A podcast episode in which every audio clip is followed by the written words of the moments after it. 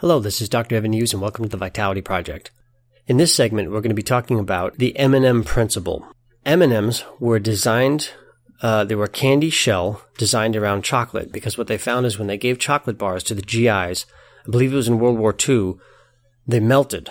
Uh, and it was actually uh, part of the Hershey company. There was an offshoot where a fellow discovered that if he put a candy shell around them, they stopped melting and a GI could go through a war zone, literally, and come out the other side and still have quick energy. In our language, we call it jet fuel available to them so that they can continue to fight. M&Ms are pretty amazing that way. They're very simple and they last for a long time. If you open up a bag of M&Ms and throw it in a bowl, you could put it out for a group of people. and if there's any M&Ms left at the end of the party, you simply store the bowl until the next party, even if that party is many months later. And the appropriate way to dispose of old M&Ms is to eat them. They last a very long time. On the other end of the spectrum, we have avocado. Many people like to eat avocado. You can slice it up, you can mush it and make it into guacamole with a little lemon juice. Really deep, great fatty foods with the omega 3 fats and other vital nutrients. It's fantastic.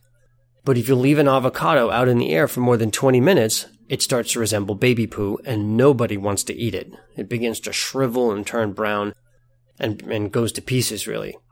So the principle here is I believe honestly that the major reason, one major barrier towards eating healthy, especially in America, is not actually taste. People say, ah, I don't like the taste as much. I don't actually buy that. I think that there are parts of our brain that are doing math all of the time that are keeping track of how much work it is to get the food into our system.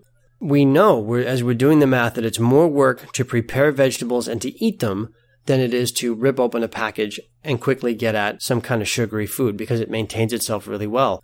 If you go into a convenience store, there's shelf after shelf after shelf of items that stay in packages that stay good for months at a time. Of course, we can pick on Twinkies because in the nutrition world, those are a great target.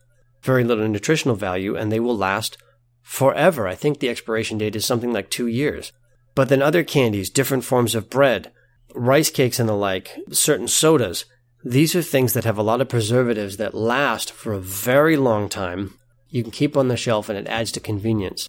Versus if you take something like a farmer's market that has all kinds of vegetables, they basically have to throw out large quantities of produce all the time to make up for the oxidation and the effects of being out in the atmosphere.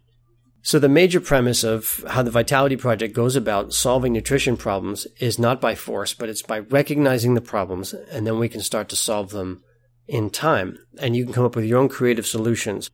But essentially, the first thing I would suggest is don't be afraid to waste vegetables. It's not the same as wasting something else. If you cut up and your family eats only 60% of what you made, that is still fantastic. It's still a, it's any veggies that end up in the compost heap or end up in the trash is still vegetables. The other half got into your uh, into your family and into your bloodstream. And so here's your permission from me, Dr. Evan Hughes. Go ahead and waste your veggies. It's fine. What will happen is you'll start to refine your ability to put them out as time goes on. Now, another major thing that we have talked about is putting the vegetables at easy access in the refrigerator and having the cutting board clean at all times. If that's the case, you can chop up half the veggies you think you need and observe as people eat them. Either you're at your party or you're at dinner with your family or you're just feeding yourself if you have an easy ability to go in and access the veggies again, you won't try and prepare it all at once and then get out of the kitchen. You can go back and just simply cut some more. Very simple step, but very few people tend to do it. The mindset is to prepare the meal and then eat the meal and make it done. Versus if you make it a flow of preparing fruits and vegetables throughout the meal as you're entertaining people, etc., you end up wasting a lot less and you still can have this the nutritionally dense foods available to you without the other hassle. This is Dr. Evan Hughes, and thank you for joining us for the Vitality Project.